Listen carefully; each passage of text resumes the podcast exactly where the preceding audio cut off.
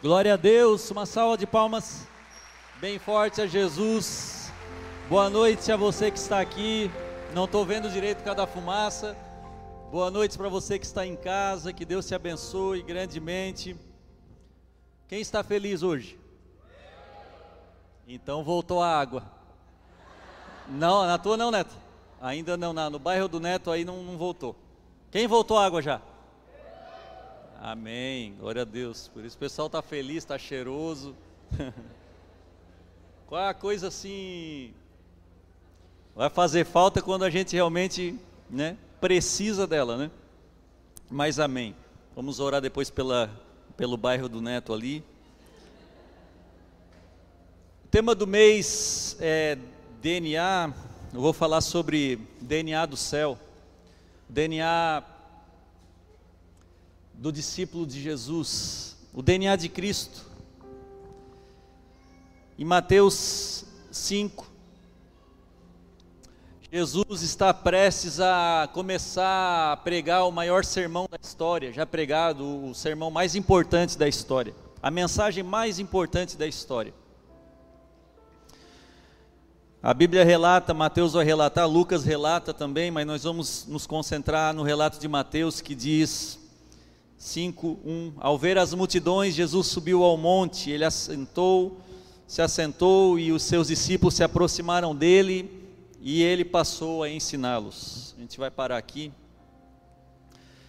Interessante que tem algumas palavras que estão sempre escondidas no texto, na Bíblia, que nós lemos, lemos, lemos, passamos despercebidos, mas que contém uma riqueza de significado. Detalhe que nós não começamos ainda o Sermão da Montanha, que é o sermão que vem a seguir quando Jesus prega. Nós estamos apenas, apenas analisando o contexto. A Bíblia relata que Jesus, ele sobe ao monte, o que para a cultura judaica era um sinal do divino, né? Quando a, as pessoas olhavam para os montes, elas subiam aos montes para, entre aspas, ficar mais perto de Deus. É, Moisés vai receber os dez mandamentos no monte. De uma certa forma, Jesus aqui está trazendo uma nova lei, uma nova aliança ele traz. Ele também vai pregar esse sermão também subindo ao monte. Uma outra coisa que ele faz é, ele se assenta. Um mestre rabínico daquela Palestina do primeiro século, ele sentava para ensinar algo quando esse ensinamento era fundamental, era muito importante, era algo muito precioso. E quando a pessoa sentava, quando o mestre sentava, ele estava dizendo: o que eu tenho para ensinar é tão precioso que eu não posso ensinar caminhando. Isso não pode estar sendo ritmado pelos passos, as pessoas têm que estar completamente focadas no que eu vou falar agora. Então a multidão que cercava Jesus, todo mundo para ali ao, que, ao lugar que eu espero que alguns irmãos dessa igreja vão ter o privilégio de conhecer, aos pés do mar de Tiberíades, né, o mar da Galileia, esse ano, porque a gente vai fazer uma viagem a Israel em novembro, espero que dê tudo certo, e alguns irmãos vão poder ir nesse exato local, nesse monte onde Jesus pregou essa mensagem linda. E aí Jesus então, ele, ele não vai dizer essa é a mensagem mais importante da sua vida, mas ele vai demonstrar que algo estava importante, estava para acontecer. E antes a gente ir a alguns pontos dessa mensagem, que todos aqui já conhecem de alguma forma, eu quero abrir um parênteses para falar um pouco do D N A, a palavra do mês, D N A. Eu vou resgatar, tentar resgatar, e os irmãos que estudavam ciências, lá na quinta série, na sexta série, biologia, né, ciências, biologia, eu lembrava muito pouco. Eu tive que reestudar o D N A essa semana, irmãos, para entender o que, que é o D N A, e depois aplicar a analogia ao espiritual. E o D N A, irmãos, explicando de uma maneira muito simples, porque é algo muito complexo, nada mais é do que uma sequência de pecinhas, é uma sequência de moléculas que elas vão se encaixar. Todo mundo aqui, quem já viu o filme do... É, Israel, Revelação, Jurassic Park, Aquela prima, aquele primeiro que foi o melhor deles, Lembra que eles conseguiram então recriar os dinossauros a partir de, o, né, de um fragmento do D N A que estava no mosquito. Quem lembra? E aí o D N A estava incompleto, faltava algumas pecinhas desse D N A, daí eles usaram, se eu não me engano, o D N A do sapo, de um réptil, para complementar. É interessante porque essa, essa sequência de pecinhas, que todo mundo vai lembrar da imagem, aquelas duas fitas entrelaçadas, é o que vai condicionar o que o ser vivo vai ser, é o que vai dizer esse ser vivo vai ser assim, vai ter essas características. Eu tenho duas frases de dois bioquímicos famosos, famosos, o Linus Pauling, que provavelmente vocês já ouviram falar. O D N A, ele diz, o D N A é o código da vida. Ele é o código da vida. Eu amo pegar frases de cientistas, porque eles estão falando de coisas que o meu pai criou. Eles estão debatendo coisas que o meu pai criou, que o seu pai criou. O Craig Venter, ele vai dizer, o D N A é o que diferencia uma pessoa da outra. Então, a forma como essas pecinhas são encaixadas, que as moléculas são encaixadas, ele contém uma coisa chamada informação genética. A informação genética vai dizer, você vai ter essa altura, você vai ter essa cor dos olhos, você vai ter esse cabelo, você vai ser um homem, você vai ser um peixe, você vai ser um macaco. É interessante porque nós não somos muito diferentes dos macacos, dos peixes e alguns outros animais, porque é apenas um... um rearranjo dessas pecinhas, uma, uma pequena mudança nessas pecinhas vai resultar em seres vivos completamente diferentes. Foi assim que Deus criou. Só estou relatando para vocês o que a ciência já descobriu. Então, de uma certa forma, nós somos um produto do nosso D N A. O nosso exterior, aquilo que nós conseguimos ver, essa matéria, essas características que você vê, a sua esposa que você acha linda, da forma como ela é, ela é um produto de uma programação no D N A. Isso é um resultado, é um produto, é um fruto. Se a gente levar para o mundo espiritual, é a mesma coisa. Lá no Jardim do Éden, éramos perfeitos, tínhamos o D N A perfeito. Quando eu digo é, éramos, é o Adão e Eva, né, representando a humanidade. Era perfeito o D N A deles. D N A tanto físico quanto espiritual. E aí entra o pecado no mundo, então o D N A é corrompido, o D N A é físico, é corrompido. Por isso que hoje existe o quê? Doença genética. A doença está já na genética, na informação genética. Há um rearranjo, há alguma coisa que não funcionou direito ali, que vai gerar uma doença lá aos cinquenta anos. Isso é fruto da maldade que entrou através do pecado, é uma consequência. E espiritualmente falando, a nossa vida também foi corrompida, de forma que nós... É, ficamos sujos, indignos de nos relacionar com o Criador, indignos da salvação, estávamos destinados ao inferno, nosso D N A foi manchado. Todos sabemos isso, porque se eu perguntar aqui, quem aqui tem defeito? Todo mundo vai levantar a mão, porque sabe que o seu D N A está manchado, é corrompido. Quando Deus nos salva, então inicia um processo de re- regeneração. Mas aí mora um problema, porque nós... tendemos a tentar corrigir o nosso D N A pelas nossas próprias forças, por, por meios humanos. Nós tentamos nos salvar, nos regenerar, mas tem coisa que Deus vai fazer na sua vida que só Ele pode fazer, ao momento da sua vida, e há coisas que Deus vai curar que você vai ter que pedir socorro ao Senhor, porque só Ele pode mexer, porque é algo no D N A seu, espiritual, que está precisando ser mexido. Eu não sei se alguém faz uma limpeza de caixa d'água da sua casa regularmente. Eu descobri que tem que fazer uma vez por ano essa limpeza na caixa d'água. Não, depois de cinco anos você vai lá, tem um sapo morto, a água está ruim, você não sabe por quê. Está cheio de limo na caixa d'água, você não sabe por que está todo mundo doente dentro de casa. Eu descobri que tem que fazer anualmente uma limpeza na caixa d'água. Faz uns três anos que foi a minha. Estou até relaxado nisso, tem que chamar a pessoa, dá preguiça de chamar. Mas, enfim, eu lembro que da última vez, o cara subiu em cima da caixa d'água, foi uma experiência legal à tarde assim, que ele falou, eu vou derramar um líquido azul na caixa d'água, você vai abrir todas as torneiras, o chuveiro, quando esse líquido azul passar e, e quando parar o líquido azul de sair da torneira, você me avisa, que quer dizer que passou aquela água, limpou o que tinha que limpar, enfim, eu não sei direito para que que serve, qual é o processo, não, na época eu não me... inteirei muito, mas eu achei muito interessante porque a cor da água ficou um azul muito forte, sabe o Avatar? Tipo assim, a água do Avatar, ficou assim, exatamente assim. Uma coisa que Deus me lembrou sobre essa história, porque a água, ela não se tornou azul sozinha, ela não se transformou sozinha, e ela não tem poder de dizer assim, vou me transformar em azul agora, a água não tem esse poder. Precisou alguém lá na fonte, mexer na fonte, jogar um líquido azul, operar o milagre, transformar a água numa água azul, para que lá na torneira a água fosse transformada.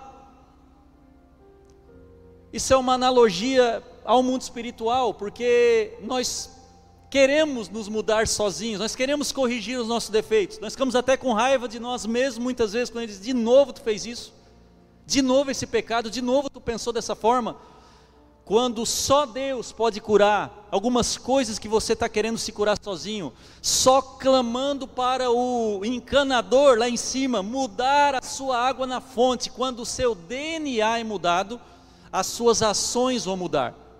O problema é que nós queremos muitas vezes mudar as ações externas, nós recorremos às regras morais.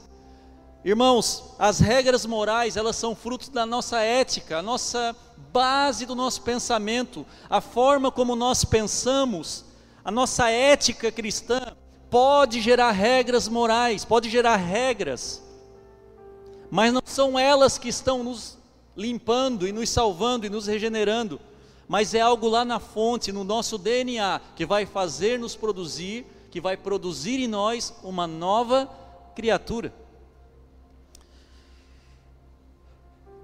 Se eu limitar os ensinos de Jesus, especialmente hoje estamos falando do Sermão da Montanha, a algo que é um conjunto de regras, acho que foi o pastor Neto que falou, né, Neto, na sua pregação, que o, nós clamamos por regras, né, nós, o, o, o, o crente imaturo, ele clama por regras, mas se nós limitarmos ao Evangelho nossa vida, a um conjunto de regras, a algo que limita o nosso prazer. Quantas vezes nós pensamos isso da Bíblia, né? Nossa, a Bíblia está limitando o meu prazer, a minha liberdade. Nós não entendemos nada ainda do que é o Evangelho. Porque o Evangelho não é um conjunto de regras. Irmãos, eu tenho uma filha que hoje tem dez anos. Ela já teve cinco anos. Aos cinco anos, eu tinha que mandar ela dormir. Toda noite, vai dormir, vai dormir. Ela precisava de ter uma regra para dormir, para dormir, para comer, para ir para a escolinha, enfim. Conforme ela vai crescendo, essas regras vão diminuindo. Hoje eu não preciso mandar ela dormir.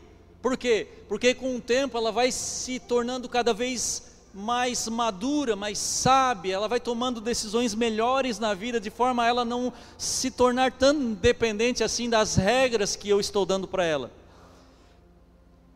Então, na verdade, a gente entende que quem precisa de muita regra é criança. Quando a pessoa se torna um adolescente, as regras diminuem. Eu espero que quando a Laura tiver vinte, vinte e um anos, eu não preciso dar mais nenhuma regra para ela. Por quê?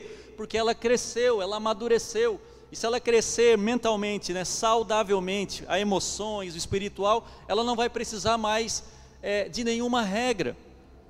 Então, eu chego à seguinte conclusão. Quanto mais imaturo, mais regras você precisa.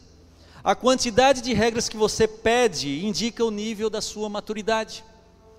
Se tratando de religião, quando você chega a uma igreja, a uma comunidade, ao pastor, e você está clamando por regras, pastor, diga o que eu tenho que fazer, diga como eu tenho que beber, como eu tenho que comer, se eu, tenho, se eu posso, posso ir à festa junina, se eu posso assistir filme, se eu posso assistir série, me diz porque eu quero obedecer, pastor. Quando você tem que fazer esse tipo de pergunta, quer dizer que você, não estou falando que você não é salvo, nem é salvo, não é isso, eu estou falando que você está, está num nível imaturo da fé ainda. Porque há de chegar um tempo que você tem que saber tomar essas decisões sem que alguém do seu lado te policie. Por quê? Porque o teu D N A está mudando. E quando o teu D N A está mudando, as tuas ações mudam automaticamente. Estão entendendo? Vocês estão quietos hoje? Normalmente tem mais glória, tem mais aleluia. É só quando o Neto prega, né? Aí o neto chora, dá a chorada dele, vocês se emocionam. É ou não é? Olha aí, ó, chora. Vou ter que chorar, vou ter que aprender a chorar. Irmãos, amém. Nós temos pastores variados aqui de todos os estilos. Jesus disse em Mateus, olha, interessante isso aí, ó. Os, o evangelho é tão maluco que pessoas simples, humildes, sem muito recurso financeiro, doentes, pessoas que a sociedade rejeita, elas estão no nível mais elevado no reino dos céus que os seguidores de regras profissionais. Lá em Mateus cinco, vinte, Jesus vai falar o seguinte para o povo que estava ali: se a justiça de vocês não excederem muito a dos escribas e fariseus, jamais entrarão no reino dos céus. Como assim? Os escribas, os fariseus, os fariseus, os mestres, os rabinos, eles obedeciam a lei perfeitamente e ainda adicionavam mais uma pá de leis. Eles faziam até mais do que a lei pedia. E agora todo esse pessoal que não sabe nada da lei, que é relaxado, que Jesus vai pregar o evangelho, elas recebem o evangelho. E elas passam então a serem pessoas no nível mais elevado na fé do que essas pessoas aqui, do que esses seguidores de regra. Então Deus não te chamou para você ser um seguidor de regras religiosas, irmãos. Eu não estou falando que as regras são ruins, tá? As regras são boas, você vai seguir regras, é bom, a disciplina é boa. Só que eu estou falando que não é isso que vai mudar o seu D N A. O que vai mudar o seu D N A é Deus colocando o dedo, é, é Deus... É, entendendo que você precisa pedir e clamar por misericórdia, por perdão dos pecados, até que você seja curado de certas coisas. Quando isso acontecer, as suas ações vão mudar a cer- até a certo ponto que você vai dizer: pastor, não precisa me dizer o que eu tenho que fazer, eu sei o que eu tenho que fazer. Glória a Deus, você amadureceu. Aí a gente começa a ficar preocupado. Por quê? Quando nós analisamos o sermão de Jesus, e a gente começa a contrastar a nossa vida com o sermão de Jesus, principalmente o sermão da montanha, nós começamos a nos questionar: será que eu sou transformado mesmo? Será que eu estou à altura desse sermão? O sermão da montanha não é uma lista de regras, mas é como um filho seguindo o pai com seus erros e tropeços. É como se Deus estivesse dizendo para nós, ou um pai, né? Eu, eu dei o exemplo de manhã do Elton, do Atos. O Elton olhasse para trás e, e fala: segue, meu filho, segue atrás. E o Atos, o Elton vai na frente e o Atos atrás, tropeçando. O andar não é perfeito, outra, ele vai pisar num buraco, ele vai cair, ele vai tropeçar, mas ele tem um modelo a seguir. Então você tem que imaginar essa pregação de Jesus como um modelo. Você não vai conseguir cumprir, você não vai, só na glória, como Jesus pregou, só na glória, mas você pelo menos está sendo transformado o seu D N A, de forma que cada vez mais você vai tropeçando menos, e se tornando mais e mais e mais perfeito, parecido com Jesus Cristo. E aí nós chegamos então ao sermão da montanha, o sermão histórico de Jesus. Se você ficasse preso numa ilha deserta e lá tivesse que gastar o resto dos seus dias por alguma obra do destino, e você pudesse escolher algumas páginas da Bíblia para você ficar meditando até o dia da sua vida, o sermão da montanha seria essas páginas: Mateus cinco, Mateus seis e Mateus sete. Por quê? Porque ele simplesmente resume todos os ensinamentos de Jesus.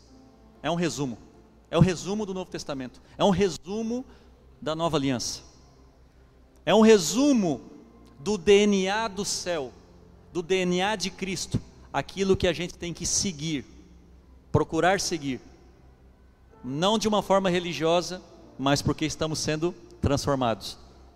Eu vou falar sobre sete pontos, vai ser rápido, tá? Sete coisas que o D N A do céu gera na sua vida, aí você vai poder comparar-se ao que eu vou falar. Primeiro, pés firmes. O D N A do céu gera pés firmados, raízes fortes. Quando eu palestrava sobre marketing digital, dois mil e treze, dois mil e quatorze, dois mil e onze vai, até tem um livro sobre isso, Arrase nas Redes Sociais. Eu lembro que eu escrevi esse livro acho que em dois mil e onze, tem um dos capítulos que fala sobre como fazer marketing no Orkut. Lembra do Orkut? Quem tem, aí, ó, quem tem conta no Orkutinha, conta no Orkut aí, levanta a mão. Beleza. Já sei quem pegava vírus no computador. Irmãos, o, o Orkut não existe mais, não sei se vocês estão sabendo, se tentaram entrar ultimamente ali, não está mais, no, o, não, o, o site saiu do ar. Aí tem outras redes sociais que vieram depois, o Facebook, depois veio o Instagram, veio o TikTok. E aqueles ensinamentos sobre o Orkut não faz mais sentido nenhum. Imagina, chega o cara agora, eu sou o rei do, do Orkut. Tem um curso para vender. Não dá. Por quê? Expirou. Porque essa característica das coisas que o homem cria tem data de validade. Expiram. Elas apodrecem. Elas terminam. Elas valem só para um tempo. Assim como o Orkut, tudo que você cria, tudo que você faz aqui, terrenalmente falando, tem data de, data de validade. Mas uma pergunta que eu faço para vocês. Aquilo que Jesus pregou no Sermão da Montanha, qual é a data de validade? Expirou? Tem alguma parte que ele diz assim, mas em dois mil e vinte, isso não vai ter mais validade, não precisa mais seguir. Tem? Não tem. Porque a palavra do Senhor não passa, não passa quando tem pandemia, não passa quando o teu candidato preferido não ganha a eleição, não passa quando você está passando luta na família, não passa quando você está doente, não passa quando você está brigado com a sogra, não passa. A palavra de Deus, ela é a palavra de Deus, ela vai se cumprir.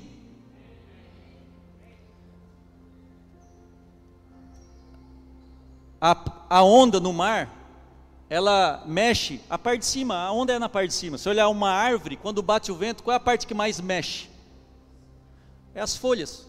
Alguém já viu a folha parada e, o, e a raiz dançando? Alguém já viu isso? Que eu quero ir lá visitar essa árvore. Não é assim. Não é assim. Por quê?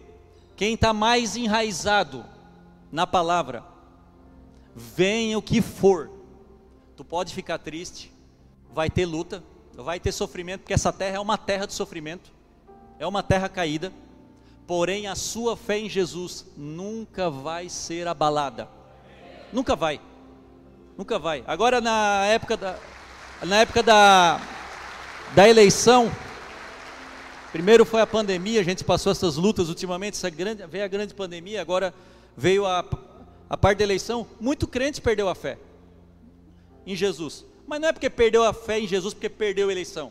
É porque a fé já não estava mais em Jesus. Estava em outro Messias, que não aquele que devia estar a fé. Por isso se abalou. Porque virou idólatra. Amém ou não amém? Virou. Qualquer tipo de idolatria. E aí o que, que acontece? Bate o desespero. Quando vem a pandemia, apocalipse. Vai ter um apocalipse zumbi. Ganho, não ganhou o meu candidato? Vai terminar o Brasil. Cancelaram o Brasil, cancelaram o C N P J do Brasil, morreu todo mundo. Ué, então a palavra de Jesus parou de funcionar? Parece que Jesus sumiu, ele não está olhando mais nada? Não, ele está olhando, a palavra dele, irmãos, Mateus sete, vinte e quatro, todo o que ouve essas minhas palavras e as pratica, será comparado a um homem prudente que construiu a sua casa sobre a rocha. Se você não está firmado na fé, você não deu ouvido às palavras e não praticou as palavras que Jesus pregou. Você pode ter praticado qualquer outra coisa, pode ter dado ouvido a qualquer teoria que saiu por aí, mas você não deu bola ao que Jesus falou há dois mil anos atrás, porque é isso que está vigente. Isso não tem data de expiração, porque a palavra do Senhor não passa. Número dois, felicidade real. Quem quer ser feliz aqui? Poucos. Ô irmãos, uma ajuda, né? Tem alguém que quer ser feliz? Amém, amém, já aumentou. A Duda quer ser feliz, né, Duda? Gostei, tem que participar mesmo, Duda, me ajuda. O D N A do céu, o D N A seu D N A se, sendo transformado por, por Cristo, ele vai te levar à verdadeira felicidade. Não a felicidade mundana, que também é boa. Por exemplo, você compra um produto novo, você tem um momento de felicidade, que ele é passageiro, mas é bom.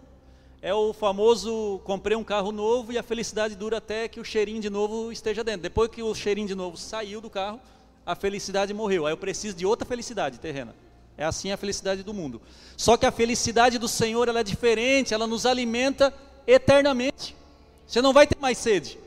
Não é a água da sua casa que vai faltar, pode faltar na hora que você mais precisa. Não, nós vamos ser de fato saciados. Mas quem é o feliz do ponto de vista de Deus? Você já conhece a lista. Os pobres de espírito, os que choram, os mansos, os que têm fome e sede de justiça, os misericordiosos, os limpos de coração, os pacificadores, os perseguidos por causa de Cristo. Esses foi os que Jesus citou. Tem mais gente que vai ser feliz? Tem. Ô pastor, os pastores vão ser felizes? Porque bem-aventurado é isso, é mais, mais do que feliz, é uma felicidade do ponto de vista divino. Os criciumenses vão ser felizes? Os europeus vão ser felizes? Não sei, porque não, Jesus não falou aqui. Mas Jesus falou que esses aqui encontrarão a felicidade sob o ponto de vista do Senhor. E parece que só os lascados vão ser felizes. Já percebeu? As bem-aventuranças, que é só quem se lasca. É o pobre de espírito, é o que chora, é o manso, que é difícil ser manso, vocês sabem disso. Os que têm fome e sede de justiça, misericordiosos. O Martin Luther King, ele falou algo interessante: as bem-aventuranças são o chamado à humildade, à paz, à misericórdia e à justiça. Quando Deus implantar isso no seu D N A, você vai estar preparado para passar tudo isso e encontrar a verdadeira felicidade. Aquela felicidade que pode estar dando tudo errado na sua vida e você está satisfeito. Não só quando está dando certo. Então a pergunta que você tem que fazer é: eu estou nessa lista? Será que eu estou nessa lista? Número três, o que que o D N A de Cristo gera na sua vida? Uma nova mentalidade. Uma nova mentalidade, uma nova forma de pensar. Presta atenção, Jesus veio e ele não diz assim, para todo mundo de cumprir a lei. Ele não fala nenhuma vez isso.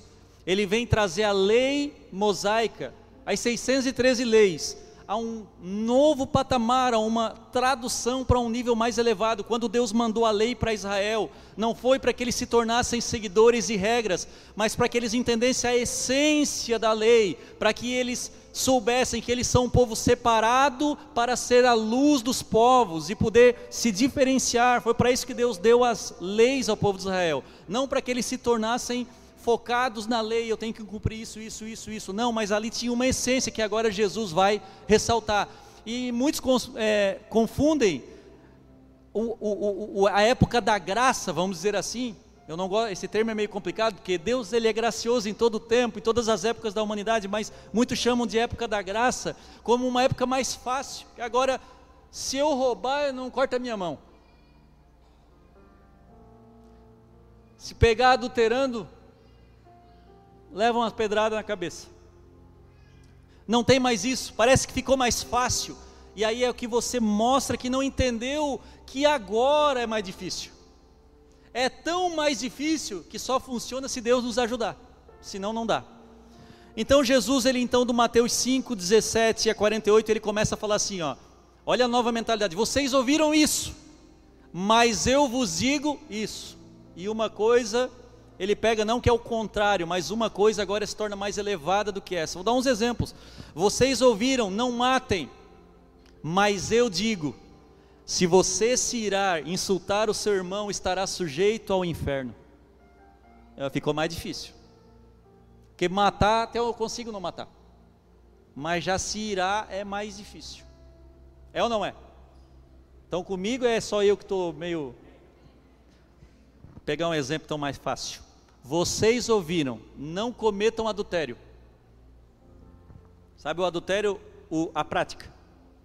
Mas eu digo, Agora mudou, ele estava dizendo, agora mudou. Quem olhar para uma mulher com intenção impura, já cometeu adultério no coração.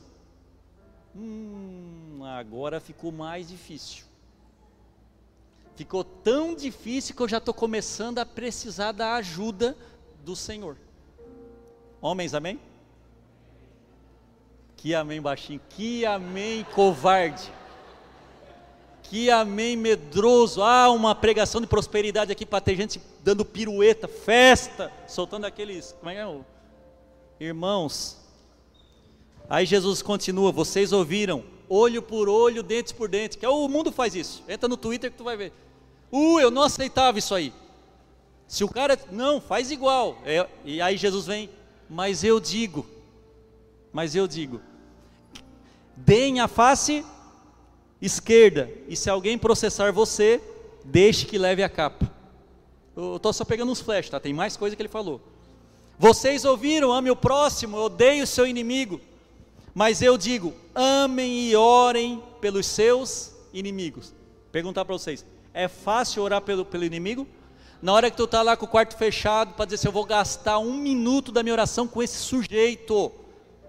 Eu vou deixar de pedir coisa para minha família, para dizer, fulano, chega a travar a língua, é ou não é? Fulano, oh, Senhor, abençoe o fulano, abençoe, né? Não, não sai direito, por quê? Na verdade tu quer esganar o cara, tu quer orar, tu ora pelo teu inimigo pedindo justiça e não misericórdia, e Deus quer que tu peça misericórdia pela vida dele. Eu tenho um vizinho, se o vizinho estiver me escutando, que um dia nos encontremos aqui, ó, que seja um testemunho lindo, tá, meu vizinho? Mas eu tenho que contar o teu testemunho, não vou citar nome.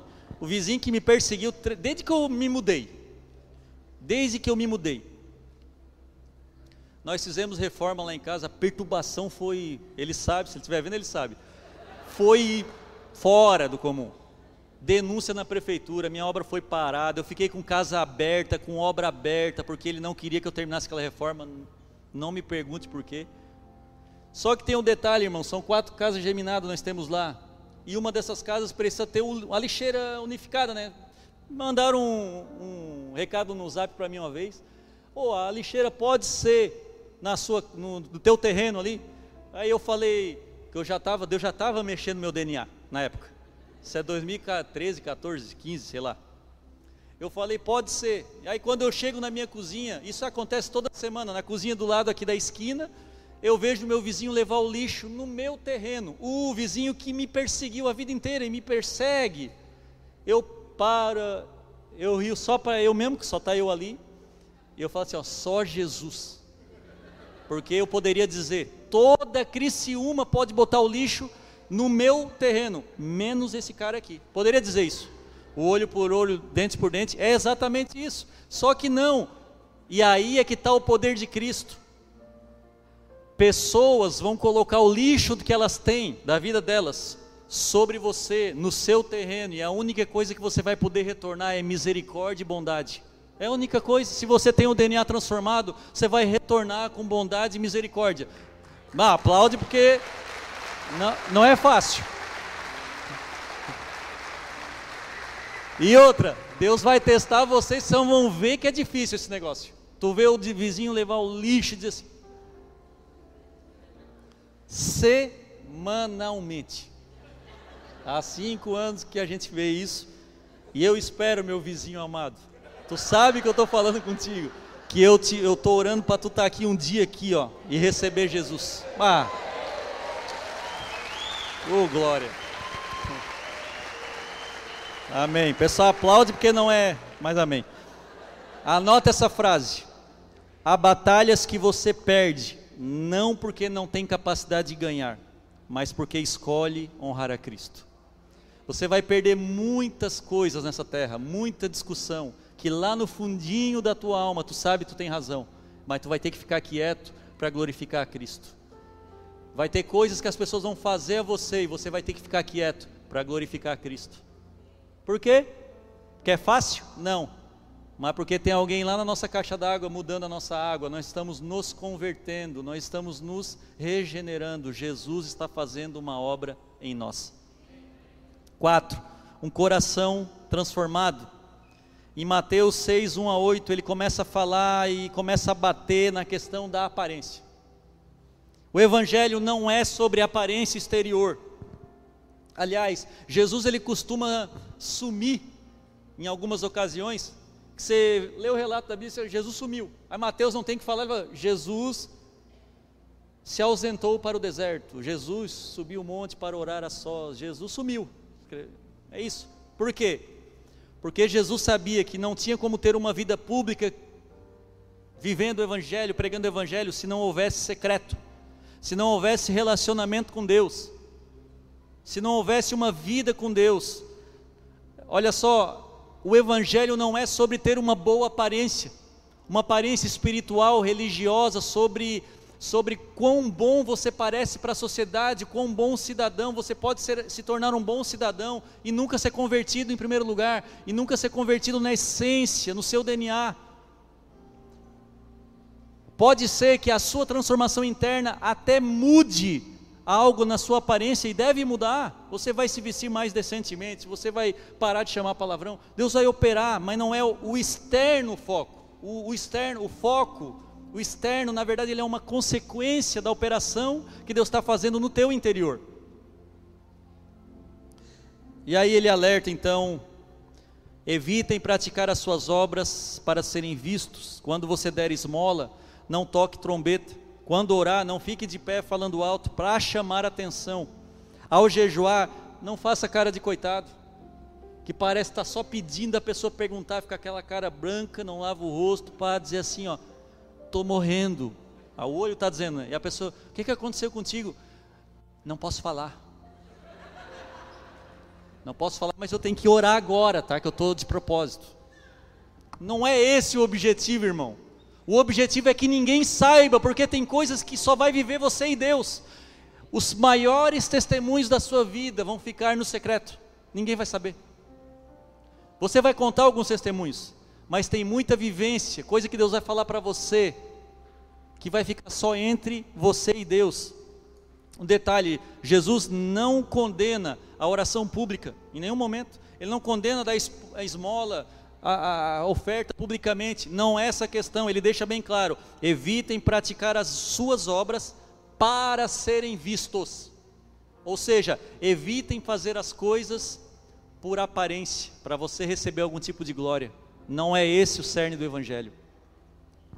Tem uma música do, do meu primo Leandro, alguns conhecem, quem conhece me ajuda a cantar, que resume bem esse ensinamento. Porque nós temos uma tendência a publicar, tornar público aquilo que nós não precisávamos. Tem coisa que você está passando, que se você fechar a porta do seu quarto e orar, ele vai te socorrer, mas você prefere reclamar com todo mundo. E aí tem uma música que diz assim, ó, vocês vão cantar comigo. Eu vou chorar para Deus, vou contar tudo para Deus, vou fechar a sós com Deus, só Ele e eu. Eu vou mostrar para Deus todos os sonhos meus, tudo em teu altar eu entregarei. A partir de hoje é eu e mais ninguém. Resume ou não resume a parte do Sermão da Montanha? Irmão, o ano passado você colocou talvez algumas metas de conquista para o ano dois mil e três, amém?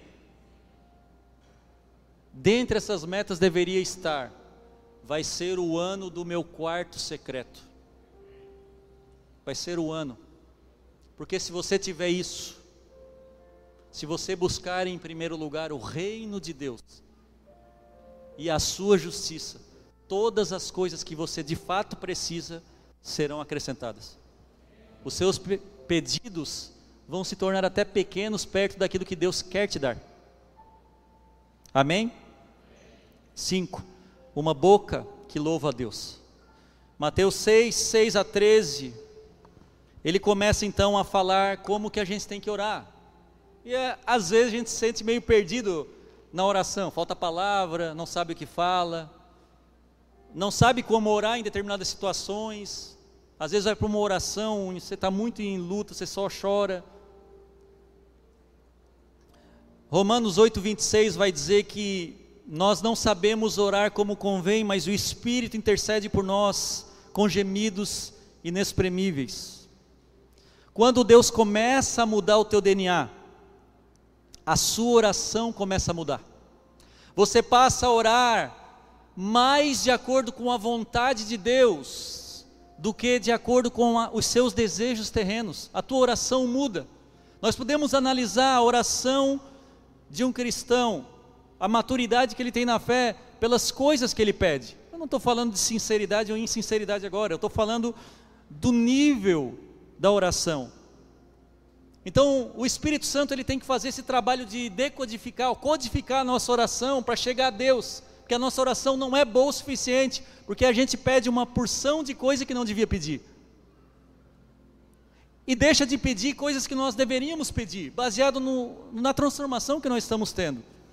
Aí você começa a dizer, ô oh, pastor, agora estou preocupado, tem um rascunho para eu orar mais de acordo, pior que tem, irmãos, pior que tem, que eu poderia falar, não, sai do teu coração, sai, amém, tem que ser espontâneo, mas ele deixou o modelo. Mas antes de nós ler o modelo, como que você deve orar? Fechar a porta do quarto e orar em secreto. Não useis e vãs repetições. E aí ele chega no modelo, ele chega na oração que todo jogador de futebol conhece, que é o Pai Nosso. Que eu lembro que eles vão para o campo, começam a... Pai Nosso que está aí no céu. Jesus não falou assim, quando vocês orarem, usem essas exatas palavras. Eu oro o Pai Nosso de vez em quando, irmãos. Eu oro. Mas Jesus não mandou, tá? Ele está dizendo, oreis assim. Ou seja, esse é o modelo, essa é uma oração elevada, essa é uma oração de quem é transformado pelo Evangelho. Vocês vão orar assim. O que é que ele ensina? Primeiro, é uma oração que louva a Deus. Pai Nosso, ele reconhece, Pai Nosso que estás no céu, santificado seja o teu nome. Segundo, ele pede pelo reino e pela vontade de Deus. Pai nosso que está no céu, santificado seja o teu nome, venha a nós o teu reino e seja feita a tua vontade. Mas não é assim que eu oro.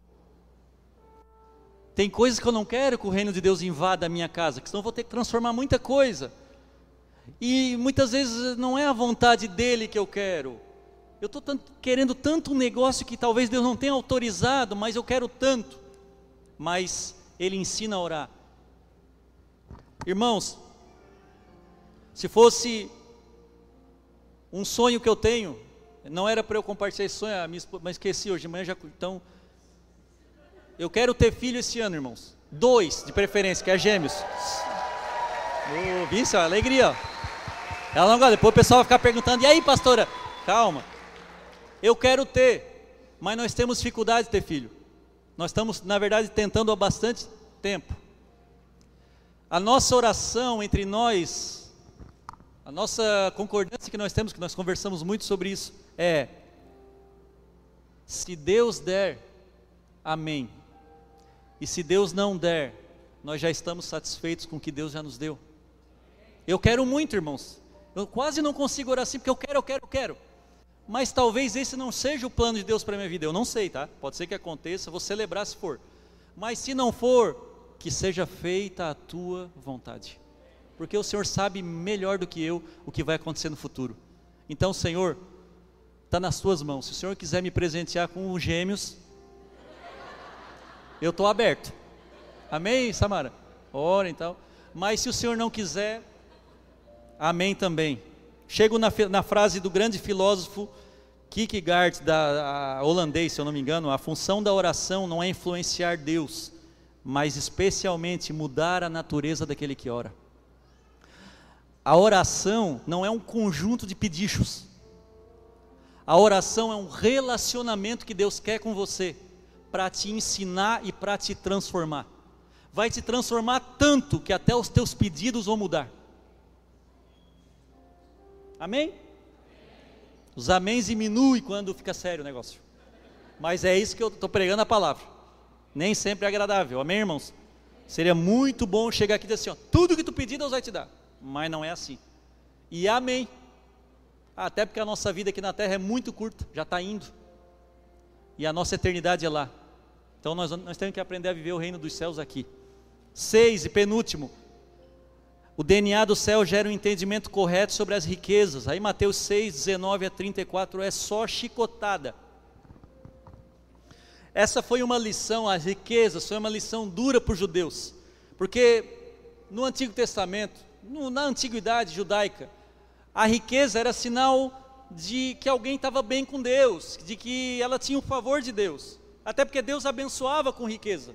Era uma coisa automática. Se Deus se agradava de alguém, ele prosperava financeiramente.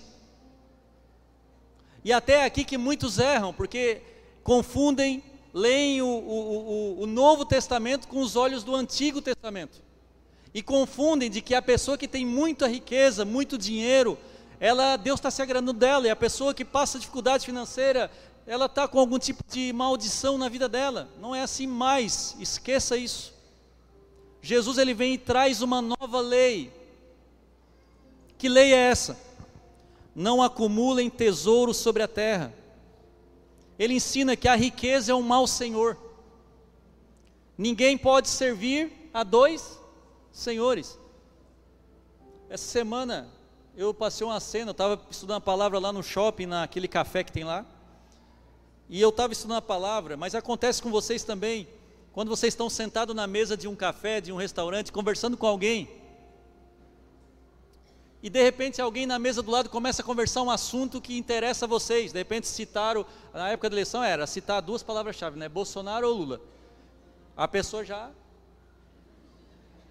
Mas pode ser qualquer assunto, uma fofoquinha da cidade, uma coisa assim que você está falando com alguém, eu estou aqui falando com a Amanda, vamos supor, e aí eu começo a ouvir, e daí, o que que acontece? Parece que a, a cabeça parte no meio, né? Uma, um ouvido começa a escutar aqui, ó, e o outro ouvido começa a escutar aqui. Alguém já passou por essa situação? Tu, tu tá com o olho, tem um ditado russo, que diz assim, ó, se tu perseguir dois coelhos, tu não pega nenhum. E aí tu começa aqui, tu começa, e aqui começa a ficar interessante, e a mulher tá na frente, né? Ah, pai, porque isso, que é aquilo, tal, e tu tá aqui, ó, a pessoa aqui e tal. Aí tem um momento que tu vai voltar para a conversa, a pessoa na frente diz assim, tu escutou o que eu falei? E tu assim, escutei, escutei, mas o que que eu falei? Não sabe. Por quê? Porque é quase impossível você se focar em duas coisas diferentes e dar a mesma atenção. Uma hora a sua atenção vai cair inteiramente para um lado. Jesus está falando isso com relação aos dois senhores. Você pode até ser correndo atrás de riqueza e dizer que está correndo atrás do Senhor, em algum momento você consegue, uma hora você vai se distrair com um ou com o outro. Jesus nunca condenou o, o acúmulo legítimo de riqueza, nunca. Fruto do trabalho, fruto do propósito que ele tem na vida de alguns, ele nunca condenou. Ou seja, nós podemos possuir coisas. Nós não podemos ser possuídos pelas coisas. É isso que Jesus está ensinando. Você pode ter coisas. É bênção de Deus, é desfrute para a tua família. Mas as coisas não podem ter você e a sua família. É isso que ele está ensinando. Charles Spurgeon uma vez falou, às vezes Deus está tão irado com o homem que o enriquece. Acho que eu já li essa frase uma vez aqui. Parece que a riqueza é tão bênção, é tão bênção, é tão bênção, mas em determinadas situações ela pode ser uma distração. E o verdadeiro cristão, em determinado momento da sua vida, ele vai ser tentado ao ponto de ele a escolher não prosperar tanto em uma determinada área, porque aquilo se transformaria numa distração futura. E eu ouço testemunhos, tem jovens que negam aqui empregos, que negam aumento salarial ou propostas em que eles teriam que ferir a palavra de Deus, e eles negam. Isso é uma bênção, é uma prova de que tem pessoas seguindo a palavra de Deus. Elas negam uma oferta de Satanás, uma oferta de prosperidade ilegítima, para seguir na essência do Evangelho. Isso é lindo e maravilhoso. Você vai ser tentado nisso, você vai poder dizer sim ou não para as ofertas que te aparecem. Irmãos, cada ponto desse daria uma pregação, amém? O, o, o Sermão da Montanha é maravilhoso, eu estou pegando alguns aspectos. Eu termino com esse aqui, eu estou terminando. O D N A dos céus gera em você olhos bons, olhos puros. Para o impuro, tudo é impuro. Para quem tem olhos impuros, tudo é, tudo é impuro, tudo é pecado. Você já conheceu alguém assim? Talvez você já tenha sido assim. Tudo é errado. Vê Deus como esse, esse ser que está lá esperando a gente errar para nos condenar. Só que quando você vai sendo transformado no seu D N A, Deus começa a implantar, o, o D N A de Cristo começa a gerar em você uma nova visão, novos olhos, de, de forma que em algumas situações, aqueles olhos que outrora julgariam a pessoa e condenariam, você passa a olhar com olhos de misericórdia e bondade, coisa que você nunca faria se Jesus não estivesse transformando o seu D N A. Por isso que é importante você entrar no secreto e pedir, me muda, Senhor, no meu interior, porque Ele vai te capacitar a coisas que você não imagina. Tem a historinha, todo mundo aqui já conhece, isso é a história de internet, da mulher que olhava pela janela dela, o varal da vizinha e aquelas roupas sujas. Isso aí é site lá, historinhas parábolas ponto com, você vai achar essa história, todo mundo conhece. E ela reclamava com o marido, olha só que vizinha porca desgramada, ela não limpa as toalhas, a roupa está tudo suja. O marido ficou acho que uns anos assim, ouvindo isso, até que o marido foi lá e limpou o vidro da janela dela. Opa, está tudo limpo agora, que o problema estava na janela dela. Então outra historinha que é muito parecida com essa, que é do óculos, né? A pessoa tem um óculos, o óculos dela está sujo, quando o óculos está sujo, todo mundo está sujo. Mas quem está sujo na verdade é o óculos dela. Jesus fala em Mateus sete, dois, com o critério que vocês julgarem, vocês serão julgados. Com a régua, a mesma régua, isso é importante que eu estou falando hoje. Tem um monte de julgadorzinho por aí. A régua que você usa para medir o seu irmão, para dizer o quanto ele é justo ou não, essa régua vai ser aplicada a você no dia do juízo. É quando você entende isso, e Deus te muda e te converte, você começa a pedir, Senhor, eu não quero é usar régua nenhuma, eu quero é olhos de misericórdia. Nós estávamos é, nos Estados Unidos agora no verão, a gente passou umas semanas lá, eu gosto de passear com a Laura, a gente estava passeando a pé, e eu gosto de conversar muito com ela, e aproveitar as situações para ensinar ela, e às vezes ela me ensina mais do que eu ensino ela, mas eu gosto de fazer isso.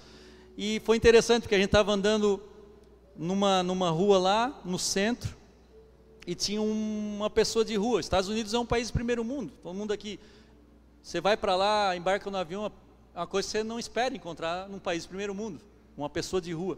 E ela logo começou com as sacadas dela, então ela olhou a situação e falou, porque lá, irmãos, onde a gente ficou, a cidade, todas as lojas têm uma plaquinha de procura-se ajuda, precisa-se de ajuda, precisa de funcionário, precisa, tem muita oferta de emprego, não tem trabalhador suficiente. Tu, tu olha isso por um lado, tu olha pelo outro lado e tem pessoas na rua pedindo comida. O que que a sua mente natural, qual o cálculo que a sua mente natural faz?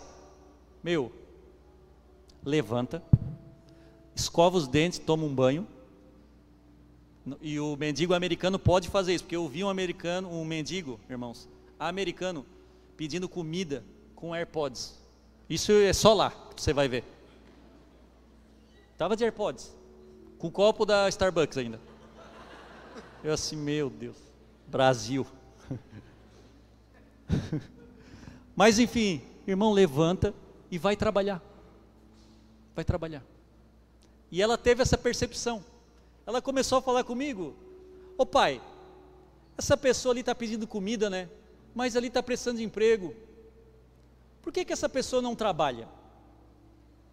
Ô pai, essa pessoa tomou várias decisões erradas na vida, né pai? Começou a falar comigo assim, oh, que assunto interessante, vou aproveitar. E essa é a mente natural, é o óbvio. E assim, filha, é verdade, essa pessoa que está ali, se ela olhasse a plaquinha do lado, quisesse trabalhar, não só ali, em todo lugar, você quer cortar uma grama, você, quer, você vai viver bem, Talvez ela tenha tomado várias decisões erradas e muitos são assim. Mas filha, talvez também filha, nós não conheçamos a história dessa pessoa. Nós não temos, filha, como medir o que aconteceu com ela e dizer que ela tomaria a mesma decisão que eu. Talvez, filha, essa pessoa não teve uma família. Talvez ela tenha algum problema mental, emocional, algo que, que é, limita ela, filha. Então, ao invés de nós pensarmos assim, nós temos que ter misericórdia e compaixão, filha, e ajudar sempre que nós pudermos. Eu comecei a trazer isso, essa outra perspectiva assim, é verdade, pai. E outra coisa que nós podemos aprender com uma pessoa de rua, eles são mais generosos do que nós. Eu estou vendo uma, estava vendo um documentário na Netflix, a história de um, de um morador de rua, que quando ele recebeu um dinheiro, que ele recebeu dinheiro de uma emissora de T V, uma coisa assim, a primeira coisa que ele fez, ele recebeu o dinheiro, ele atravessou a rua, chamou os amigos, os amigos de rua dele ali, e começou a comprar comida no mercadinho, distribuiu e gastou todo o dinheiro ali. Quem de nós faríamos isso? Faria isso? Então, filha, talvez não, eles podem aprender sobre responsabilidade, sobre cidadania, sobre trabalhar com a gente, mas nós podemos aprender com eles sobre generosidade. Ou Jesus chegaria chutando eles ali? Não, Jesus não fez isso. Então eu oro e peço que o Senhor me dê olhos e misericórdia para eu olhar com as pessoas e não sair condenando quando eu ver erros, quando eu ver problemas, quando eu ver dificuldades, eu dizer, tu faz isso por causa disso, tu faz isso por causa disso. Não, porque essa régua vai ser aplicada a mim no dia do juízo, eu não quero. Então Deus, Ele quer mudar tanto o teu D N A, que você vai olhar para as pessoas com bondade e com amor, mesmo aquelas que vão te perseguir, que vão falar mal de você, é difícil, ou que vão na sua frente, você sabe o que ela tem que fazer, ela não obedece, nós temos que amar. Por que que nós temos que amar? Porque Jesus me amou, e se Jesus me amou, Ele vai me capacitar a amar quem quer que seja. Por quê? O D N A é o mesmo. Quando Maria derrama o perfume e seca os pés de Jesus com os cabelos, para Judas foi um desperdício, para Jesus um ato de adoração e amor. Troca secar os pés de Jesus com os cabelos com a praça, a nossa praça. A gente fez a nossa praça, para uns foi escândalo, para outros foi, é uma estratégia do céu, depende do olhar. Para uns foi, para que gastar dinheiro com paver? Porque estava bom mesmo vir na, na chuva com barro ali, estava gostoso receber as pessoas assim. Para que? A mesma frase que Judas usou, muita gente usa. Por que que não vendeu tudo e deu aos pobres? A mesma frase é usada hoje. Bastaria a pessoa abrir a Bíblia e ler, para ela não dizer. Então tudo você pode julgar pelo lado positivo ou negativo. Aprendi com a minha esposa, ela recebe alguns pedidos, algumas reclamações das mulheres. O meu marido só trabalha, o meu marido só faz isso, o meu marido não me dá atenção. E a Amanda sempre fala um negócio para vocês. Mas quais são os pontos positivos dele? Ressalta, exalta esses pontos, tenha paciência, e nós podemos fazer isso com todos, todas as pessoas que nos cercam. E aí eu termino com a frase do pastor Elton Tomasi, que ele falou semana passada, muito interessante: produtividade cristã não é fazer mais, mas se parecer cada vez mais com Cristo. Vamos colocar de pé? Coloque de pé.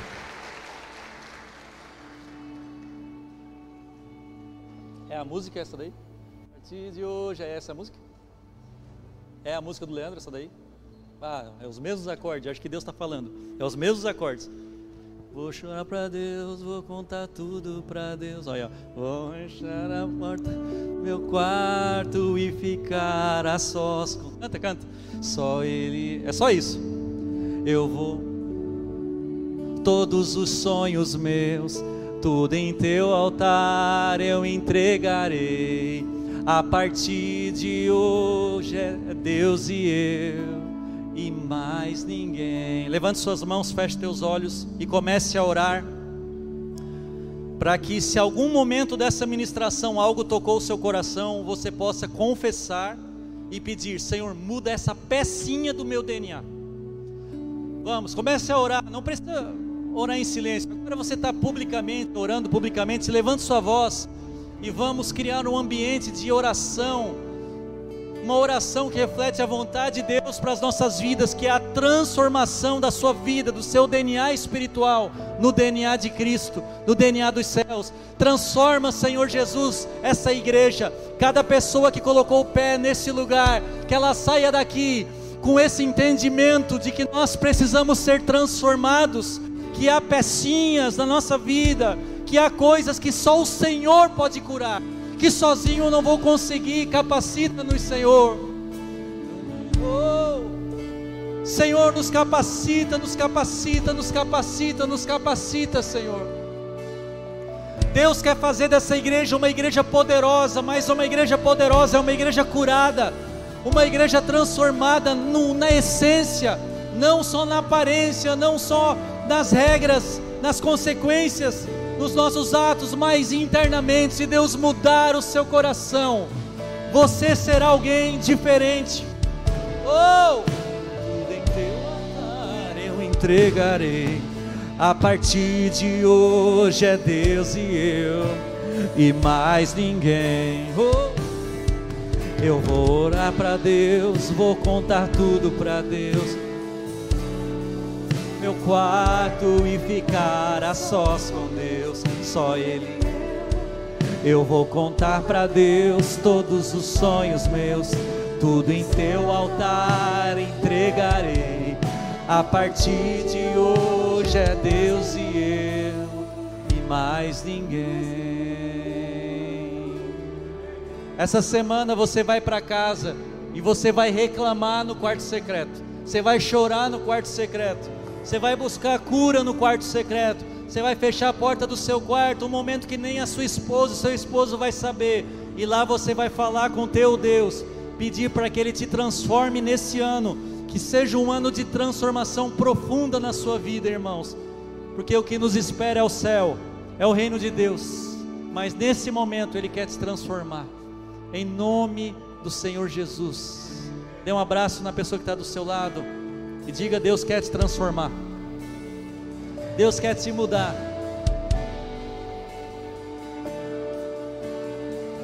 Pode cantar outra se quiser. Até agora.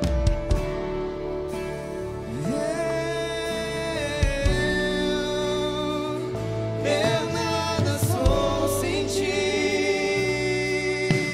Oh, e eu.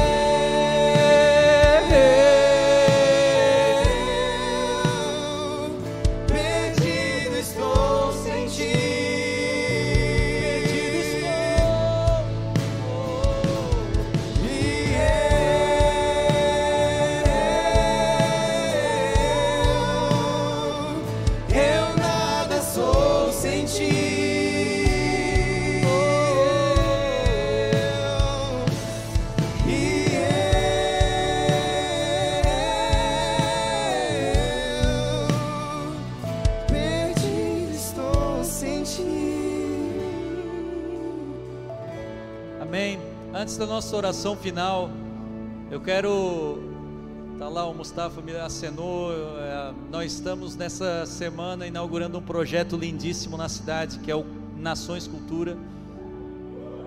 Irmãos, celebre, celebre, celebre, não vem com o papinho de Judas pra cá, ah, mais uma coisa, é isso aí. É uma estratégia dos céus, para a nossa igreja, para a nossa comunidade, para os teus filhos, para a nossa cidade. E lá atrás, hoje, nós inauguramos as, as inscrições, as matrículas, as informações com eles. Você vai sair dali, pergunta, leva um panfleto para casa, te envolve com esse projeto, que é um projeto dos céus. Amém? Levante sua mão.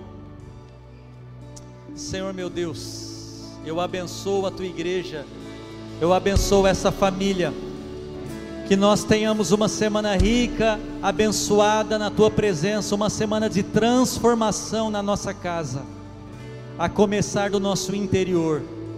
Derrama bênçãos sem medidas e experiências espirituais durante essa semana, que hajam muitos testemunhos, que os irmãos possam compartilhar coisas que só o Senhor pode operar. Em nome de Jesus, estamos despedidos na paz e na graça do nosso Senhor Jesus Cristo. Amém.